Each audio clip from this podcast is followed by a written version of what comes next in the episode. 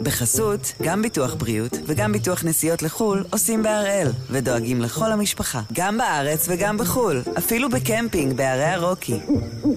כן, גם שם, כפוף לתנאי הפוליסה וסייגיה ולהנחיות החיתום של החברה. היום יום שלישי, שנים עשר ביולי, ואנחנו אחד ביום, מבית אן שתים עשרה.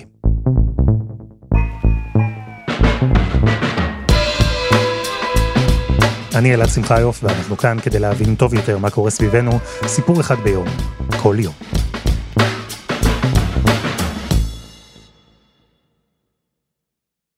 I have your name? I'm Kate. Uh, obviously very happy today? Yes, very happy, but we'll be even happier if Johnson leaves completely and lets someone else take over in the meeting. Immediately. Yes, he can't stay. את קייט פגשתי לפני כמה ימים, זה קרה במקרה, ברחוב, או ליתר דיוק, ברחוב, כי זה קרה באחד הרחובות הכי מוכרים בעולם, רחוב דאוני. He lost my trust a long time ago and many people, but I think he's lost the trust of his own party now. So he needs to go and he needs to let someone who's competent take charge, someone who can be trusted. קייט היא בוגרת אוניברסיטת אוקספורד, וברגע הזה שנפגשנו, היא ואני, היא עמדה שם, מחוץ לדאונינג עשר, עם שלט, הפגינה נגד האיש שמנהל את המדינה, מנהל את הממשלה, והוא גם בן מחזור שלה באוניברסיטה. Were you ever a, a Johnson supporter, a conservative supporter? No. Never. Certainly not Boris Johnson. Why is that? I was at university with him. He was a liar then. He's been a liar for all the time I've known of him. Whether or not you agree with his politics, he's not the right person to be in that job. In what way? What do you remember from uni? He he would change his politics in order to get elected. So he stood as the president of the Oxford Union debating society and didn't get elected. And then the second time he tried, he changed his politics to make himself less less right wing in order to get elected, but he would be drunk. We'd cross the road to avoid him um because he'd be part of the drunk dining societies and he'd wander down the road with bottles of champagne and a big crowd and you just didn't want to go anywhere near them. He was thoroughly under. עברו מאז לא מעט שנים. הזיכרונות האלה של קייט מהאוניברסיטה, זה שבוריס ג'ונסון היה כותב נאומים ומביע עמדות שונות רק כדי להיבחר, זה שהוא היה חוגג ושיקור, כל אלה הן חוויות שכבר נכתבו עליו, על התקופה שלו באוניברסיטה, והנה, ברגע הזה, ברגע שבו עמדנו שם, קייט ואני, כשמרחק של כמה מטרים בסך הכל מפרידים בינינו לבין ג'ונסון, ראש הממשלה הודיע שהוא מתפטר. It is clearly now the will of the parliamentary Conservative Party that there should be a new leader of that party and therefore a new prime minister. מתפטר בגלל שקרים וחגיגות.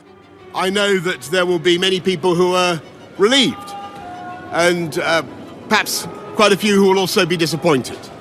And I want you to know how sad I am to be giving up the best job in the world.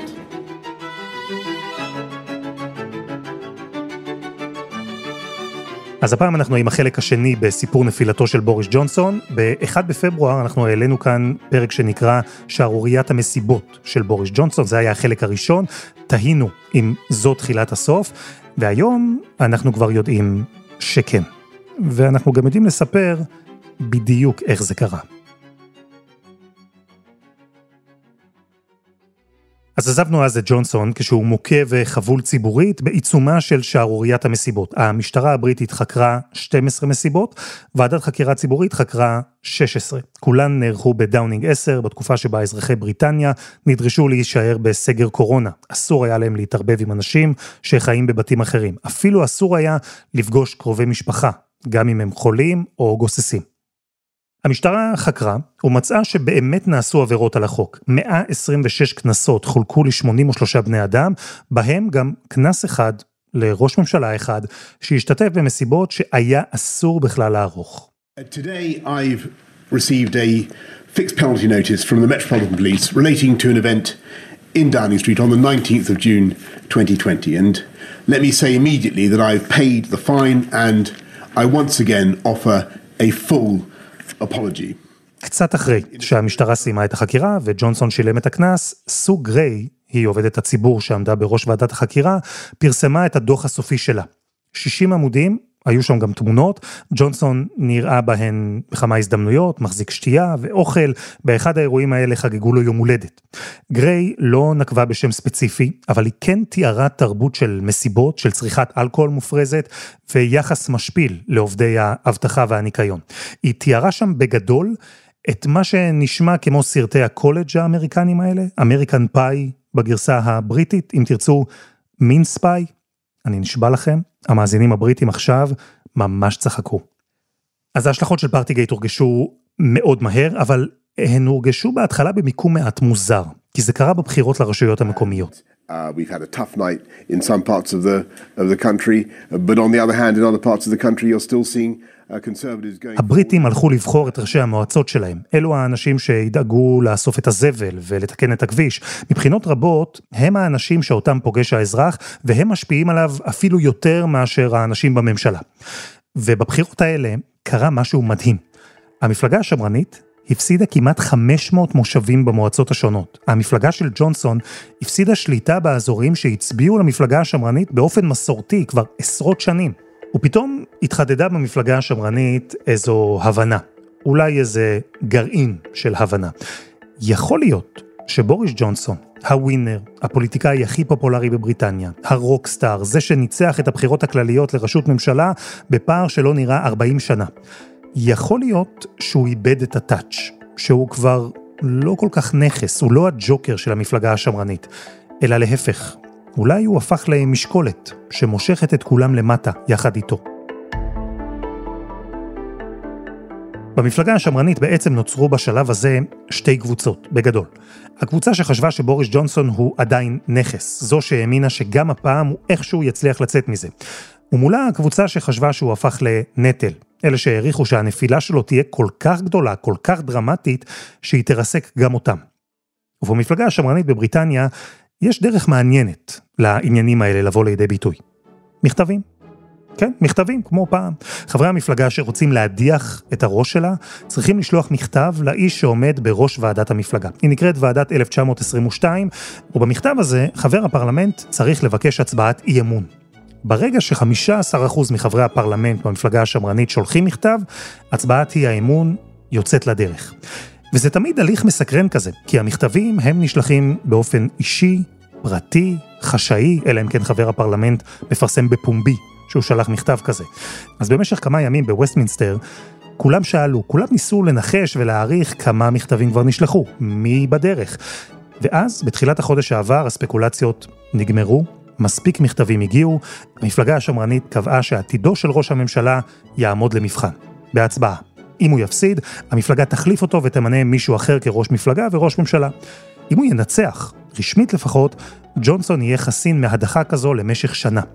ההצבעה יצאה לדרך, ובסופה התברר שהתוצאה מורכבת, כי ג'ונסון ניצח, אבל בעצם, מעשית, הוא כבר הפסיד.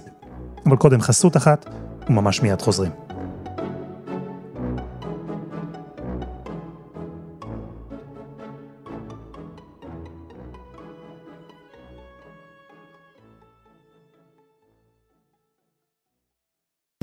בחסות, גם ביטוח בריאות וגם ביטוח נסיעות לחול עושים בהראל ודואגים לכל המשפחה, גם בארץ וגם בחול, אפילו בקמפינג בערי הרוקי. כן, גם שם, כפוף לתנאי הפוליסה וסייגיה ולהנחיות החיתום של החברה. אנחנו עם החלק השני בסיפור הנפילה של בוריס ג'ונסון, זה שמתחיל בסוף פרשת פרטיגייט, פרשת המסיבות, וסיפור שמסתיים, או לפחות בינתיים מסתיים, בהתפטרות של ראש הממשלה, הכי צבעוני, הכי שונה, כנראה גם הכי פופולרי, אולי אפילו הכי מבטיח שהיה לבריטים כבר עשרות שנים. ראש ממשלה שבין שלל התכונות הידועות שלו, גם זו שבוריס ג'ונסון תמיד הצליח להתחמק ממשברים. זה באמת עניין ידוע. הנה, תשמעו את דיוויד קמרון, ראש ממשלה לשעבר, אבל גם חבר של ג'ונסון מהאוניברסיטה. הוא אמר את זה בעצמו. Well, Boris has always been able to get away with things that uh, mere mortals can't uh, can't seem to. But no, I think you should... אז לפני חודש, תחילת יוני, התכונה הזו, היכולת של ג'ונסון לצלוח משברים, היא עמדה למבחן כשהמפלגה השמרנית ערכה הצבעת אי אמון נגדו. וואלה, גם הפעם בוריס ניצח. The vote in favor Uh, of having confidence in Boris Johnson as leader was two hundred eleven votes, and the vote against was one hundred forty-eight votes. אבל זהו, אמרנו, התמונה היא מעט מורכבת יותר, כי ג'ונסון ניצח, אבל ברוב ממש קטן. ארבעים ואחד מחברי הפרלמנט במפלגה השמרנית הצביעו נגדו. כלומר, מאה ארבעים ושמונה חברים דרשו להדיח אותו. זה המון. זה ניצחון בפער קטן יותר מזה שהיה לתרזה מיי, כשהיא עמדה להצבעת אי אמון. זה ניצחון בפער קטן יותר מזה שהיה למרגרט תאצ'ר, כשהיא עמדה ב-אלף תשע מאות תשעים להצבעה כזו. מיי התפטרה חצי שנה אחרי שניצחה בהצבעה. תאצ'ר התפטרה אחרי שבוע. So it's, I think it's a, a convincing result, a decisive result, and what it what it means is that as a as a government we can move on and focus on the stuff that I think really matters to people. אז לכאורה ג'ונסון ניצח, צלח עוד משבר, אבל אני אומר לכאורה, כי אז קרו עוד שני דברים. בשני מחוזות בבריטניה נערכו בחירות מיוחדות להחליף שני חברי פרלמנט. כאן כל מחוז בוחר את חבר הפרלמנט שלו באופן אישי. ושני המחוזות האלה הן טיברטון אנד הוניטון, והשני נקרא וייקפילד. שניהם היו מיוצגים בידי חברי פרלמנט מהמפלגה השמרנית. עכשיו, למה זה חשוב? למה אני בכלל מתעקש לספר לכם על שני מחוזות שאפילו הבריטים לא מכירים? בגלל התוצאות. בטיברטון אנד הוניטון, השמרנים איבדו פער של ארבעים אחוז. זה המהפך הכי גדול אי פעם במערכת בחירות בבריטניה. בווייקפילד, מפלגת הלייבור ניצחה, וגם זה מעניין, כי מאז מלחמת העולם השנייה, ווייקפילד תמיד הצביע מפלגת הלייבור. היחיד שהצליח להוביל שם לניצחון היסטורי של השמרנים, הוא בוריס ג'ונסון. ב-אלפיים ותשע עשרה, זו הפעם היחידה שהמחוז הזה הצביע למועמד שמרן. והתבוסה הזו הייתה תבוסה ענקית. יושב ראש המפלגה השמרנית התפטר, הוא כתב, לא ייתכן שאנחנו נמשיך להתנהל כאילו הכל בסדר. אבל זה בדיוק מה שראש הממשלה ניסה שוב להגיד, שכן, יש חריקות, אבל בגדול, הכל בסדר. What we need to do now is reflect on where voters are. We will keep going, addressing the concerns of people until we get through this patch. ואז הגיעה התקרית השנייה, תקרית פינצ'ר. במרכז שלה נמצא קריס פינצ'ר. סגן המצליף לשעבר במפלגה השמרנית. כן, זה תפקיד שאולי נשמע מצחיק, אבל הוא חשוב. אפשר נגיד להשוות אותו לסגן יושב ראש הקואליציה אצלנו. הוא האיש שאמור לשמור על המשמעת עשייתית, לדאוג שכולם יצביעו לפי האג'נדה שמגיעה מלמעלה. זה תפקיד חשוב, זו דמות חשובה, וזה מינוי שג'ונסון בחר אישית. אלא שבשבוע שעבר, קריס פינצ'ר התפטר. מה שקרה הוא שסגן המצליף בילה לילה במועדון פרטי במרכז לונדון. הוא שתה, הוא השתכר, ונגע באופן לא הולם בשני גברים. כשהפרשה נחשפה, אז התחילו לעלות שאלות. פינצ'ר הוא אדם עם היסטוריה של התנהגות מינית לא הולמת כלפי גברים, והתקשורת הבריטית שאלה אם ראש הממשלה היה מודע לזה, כשמינה אותו לתפקיד הבכיר. התשובה, בהתחלה, הייתה מאוד ברורה. לא. This question I spoke to number ten both yesterday and this morning and I asked firmly and clearly for an explanation as to what had happened and I have been given a categorical assurance that the Prime Minister was not aware of any specific allegation uh, or complaint made against the former Deputy Chief Whip Chris Pincher. שרים בכירים תודרכו על ידי דאונינג עשר כי התחוללה סערה סביב הסיפור הזה וגם להם נאמר ג'ונסון לא ידע דבר, תגנו עליו בתקשורת והם הגנו. Best of my understanding, uh, the Prime Minister has not been aware of specific allegations against uh, Chris Pincher. אלא שדי מהר התברר, שוב, שג'ונסון והסביבה שלו, איך נאמר, לא דייקו. השיא הגיע אחרי שחבר פרלמנט מהמפלגה השמרנית, מי ששירת במשרד החוץ, באותו מקום שבו גם פינצ'ר שירת, והמשרד שבוריס ג'ונסון ניהל לפני שהיה ראש ממשלה.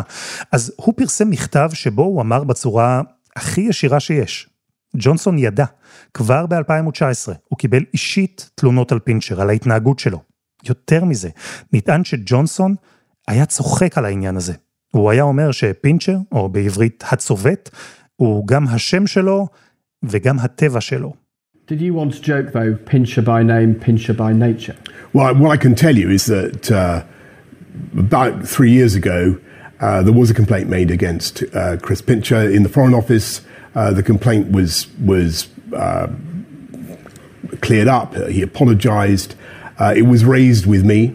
Uh, in uh, orally, there was a I was I was briefed on what had had happened. Mm-hmm. And you know, if, if I had my time again, I would think back on it and uh, recognize that uh, he wasn't going to learn uh, any okay. lesson. He and he wasn't going to to change. ופה כבר שמעתם איזה שינוי בטון. נכון? כי ג'ונסון בשלב הזה כבר לא אמר, לא ידעתי, אלא ידעתי, אבל לא זכרתי. זה היה דף המסרים בניסיון לצלוח גם את המשבר הזה. The Prime Minister did not immediately recall the conversation in late twenty nineteen about this incident. As soon as he was reminded, as soon as he was reminded, the number ten press office... חייכם, הוא היה שר חוץ, הוא ראש ממשלה, אומרים לו מאות דברים ביום, אפילו אלפי דברים ביום. איך אתם מצפים שהוא יזכור כל דבר? זה בגדול היה קו ההגנה, באמת, מקורביו של ג'ונסון אמרו את זה.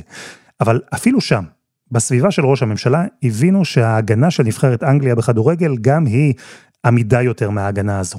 ובסוף ג'ונסון שוב נאלץ להתנצל. I apologize to everybody who's been uh, badly affected by it, and I just want to make absolutely clear that there's no place in this government for uh, anybody who uh, is predatory or who uh, abuses their position of power. אלא שזו כנראה הייתה התנצלות אחת יותר מדי. זה כנראה היה שקר אחד יותר מדי. ובעיקר בשילוב עם ההפסדים בבחירות ועם הצלילה בסקרים, גם אלו שהגנו על ג'ונסון עד אז השתכנעו. ובסיטואציה שאפשר אולי לדמות מטאפורית להתנגשות ביוליוס קיסר על רצפת הסנאט, חברי המפלגה השמרנית הוציאו את הסכינים והתחילו, מטאפורית כמובן, לדקור. ראשונים היו שר הבריאות ושר האוצר. First out was Health Secretary Sajid Javid with a judgment that the Conservative Party had lost the faith of the electorate. It's clear to me that this situation will not change under your leadership, he wrote, and you have therefore lost my confidence too. Sticking the knife in shortly after was Chancellor Rishi Sunak. The public rightly expect government to be conducted properly, competently and seriously. I believe these standards are worth fighting for, and that is why I am resigning. אלו שתי דמויות מפתח, שני בני ברית של ג'ונסון, שניים שהגנו עליו, ושניהם, בפרק זמן של דקות, פרסמו מכתבי התפטרות, ולמרות שהם לא ציינו איזו פרשייה אחת ספציפית, שניהם כתבו על אובדן אמון כללי, על השקרים, ועל הנזק שנגרם למדינה תחת ראש הממשלה. זה קרה בדיוק לפני שבוע, שלישי בערב, ומאז, בכל כמה שעות, לפעמים אפילו בכל כמה דקות, עוד ועוד חברי ממשלה ובעלי תפקידים הגישו מכתבי התפטרות. How is Boris Johnson going to be able to replace this many people on the government payroll at the speed at which they're resigning, to the point where otherwise we don't have a government that can function? Do you know what, Murray? We can't keep up. As we talk, another one has gone. אני יכול לומר לכם, כמי שעקב, או לפחות ניסה לעקוב אחרי הכל, מודה, הסתובב לי הראש. חמישים ותשעה בעלי תפקידים בממשלה התפטרו בתוך יממה. וכן, הממשלה הבריטית היא גדולה. אבל אפילו היא לא יכולה להרשות לעצמה לאבד בבת אחת חמישים ותשעה אנשים. ג'ונסון, הוא לא ויתר, הוא התחיל למנות מחליפים לכל אחד מהתפקידים שהתפנו. ברביעי בצהריים הוא הגיע לפרלמנט, למפגש השבועי שנקרא שאלות ראש הממשלה. בכל שבוע ראש הממשלה הבריטי מתייצב בפרלמנט ועונה על שאלות של חברים מכל המפלגות. ג'ונסון, אולי חצי בצחוק, פתח וביקש לדבר על הכלכלה. Thank you, Mister Speaker. Today is a big day as we implement the biggest tax cut. We implement the biggest tax cut for a decade. כן, זה לא הלך לו משהו. ראש האופוזיציה מיד תקף אותו ביעילות. Awful behavior, unacceptable in any walk of life. It's there for all to see, but he ignores it. Mister Speaker, isn't this the first recorded case of the sinking ships fleeing the rat? ואפילו חברים במפלגה שלו יצאו נגדו בפומבי מול כולם. Does the Prime Minister think there are any circumstances in which he should resign? והדבר המדהים הוא שכל הזמן הזה המשיכו בעלי תפקידים להתפטר. חלק מהם אפילו כאלה שג'ונסון מינה רק כדי להחליף את בעלי התפקידים שהתפטרו כמה שעות לפני כן. ובמהלך הדיון ביקש שר הבריאות המתפטר לומר כמה מילים באופן אישי. סאג'יד ג'אביד אה, הוא לא שיא כריזמה, אני אגיד את זה כך. אני ראיתי אותו נואם בכמה כנסים, אבל תשמעו, נאום כמו שהוא נשא, באותו יום, בפרלמנט, לא רואים כל יום. I was personally assured at the most senior level by my right honourable friend's then team that, and I quote, there had been no parties in Downing Street and no rules were broken. So I gave the benefit of doubt. And I went on those media rounds to say that I'd had those assurances from the senior, most senior level of the Prime Minister's team. Then we had more stories. we had the Sue Gray report, a new Downing Street team. I continued to give the benefit of the doubt. And now this week again, we have reason to question the truth and integrity of what we've all been told. And at some point, we have to conclude that enough is enough. Yeah. I believe that point is now. ואז ברגע הזה אפשר היה ממש לשמוע את הדינג דינג דינג, כי זה כבר היה ברור שהסיפור נגמר.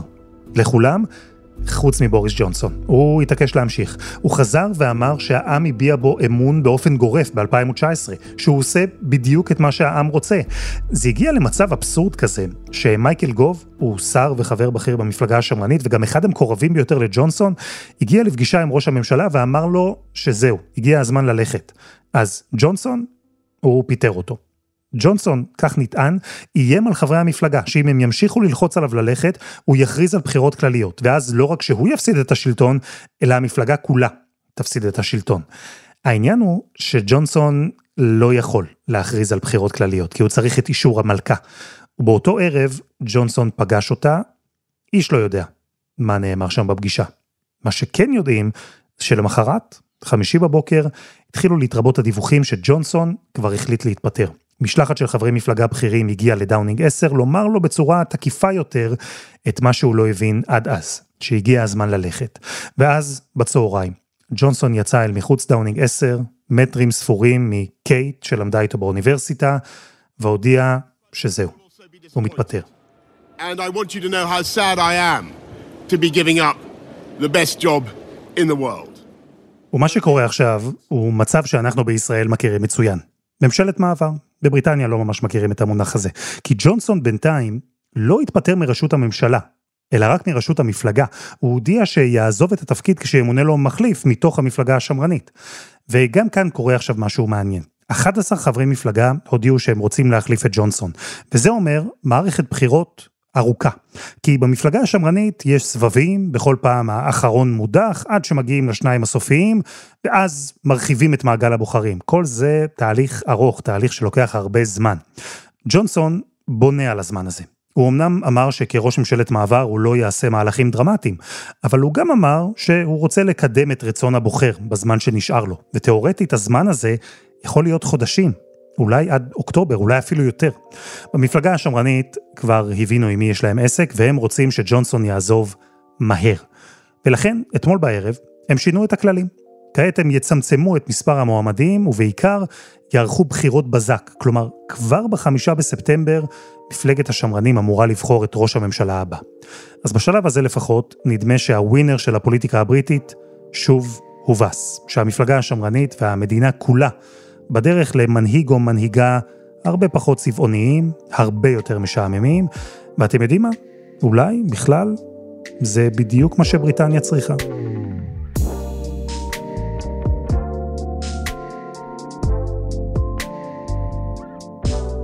וזה היה אחד ביום של אן שתים עשרה. אנחנו גם בפייסבוק, חפשו אחד ביום הפודקאסט היומי. העורך שלנו הוא רום עתיק, תחקיר והפקה, עדי חצרוני, דני נודלמן ורוני ארניב, על הסאונד יאיר בשן שגם יצר את מוזיקת הפתיחה שלנו, ואני אלעד שמחיוף, אנחנו נהיה כאן גם מחר.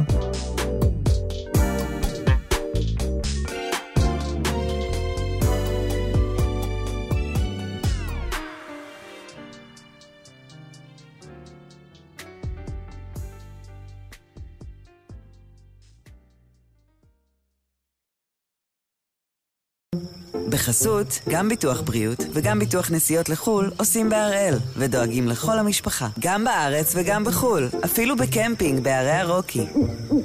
כן, גם שם, כפוף לתנאי הפוליסה וסייגיה ולהנחיות החיתום של החברה.